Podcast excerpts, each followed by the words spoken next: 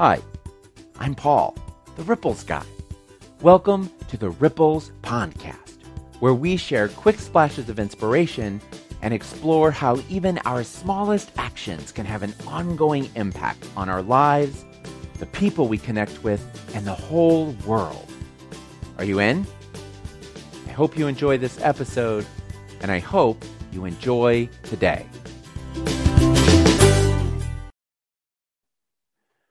Hello. Today I'm reading Ripples number 978, Being Tender.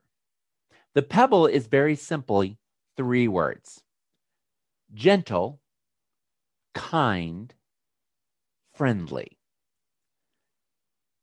This is wisdom from Grandma Janice, shared by Kylie in Racine, Wisconsin, who has long valued this simple yet sage advice that her mother-in-law shared with the students she taught in the classroom, as well as her own children and grandchildren, whenever she witnessed them not getting along.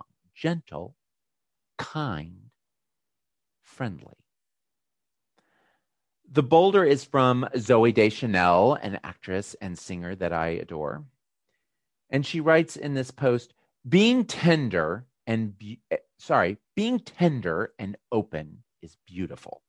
Don't let somebody steal your tenderness. Don't allow the coldness and fear of others to tarnish your perfectly vulnerable beating heart.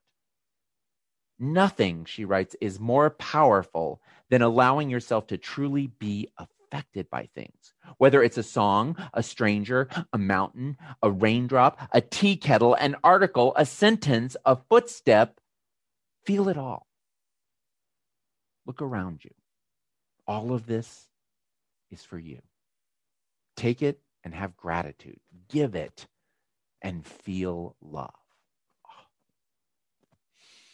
And the ponder, the part that I write, there is quite a bit of meanness out there these days. I've noticed it in the news, on social media, on the road while traveling, and throughout the world.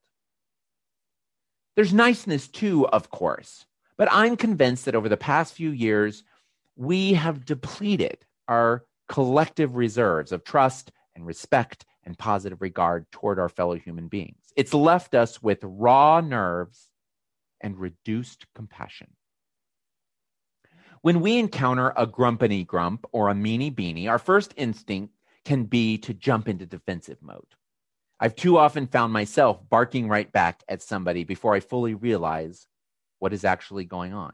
This frequently happens when we're emotionally hijacked, a term that describes what happens inside our bodies and minds when we activate our instinctual fight or flight reflex. This process has noble intentions to preserve and protect, but it too often leads us to say and or do things that we later end up regretting or rationalizing. With all that is going on in our world, there are plenty of legitimate reasons to be frustrated. And while it's important to our individual and collective well-being that we express our emotions, it is equally important that we make time to pause so that we can avoid reacting rashly and instead respond mindfully. That pause is not always easy, but it's almost always worth it, since it helps to ensure that we're bringing our best self to the situation.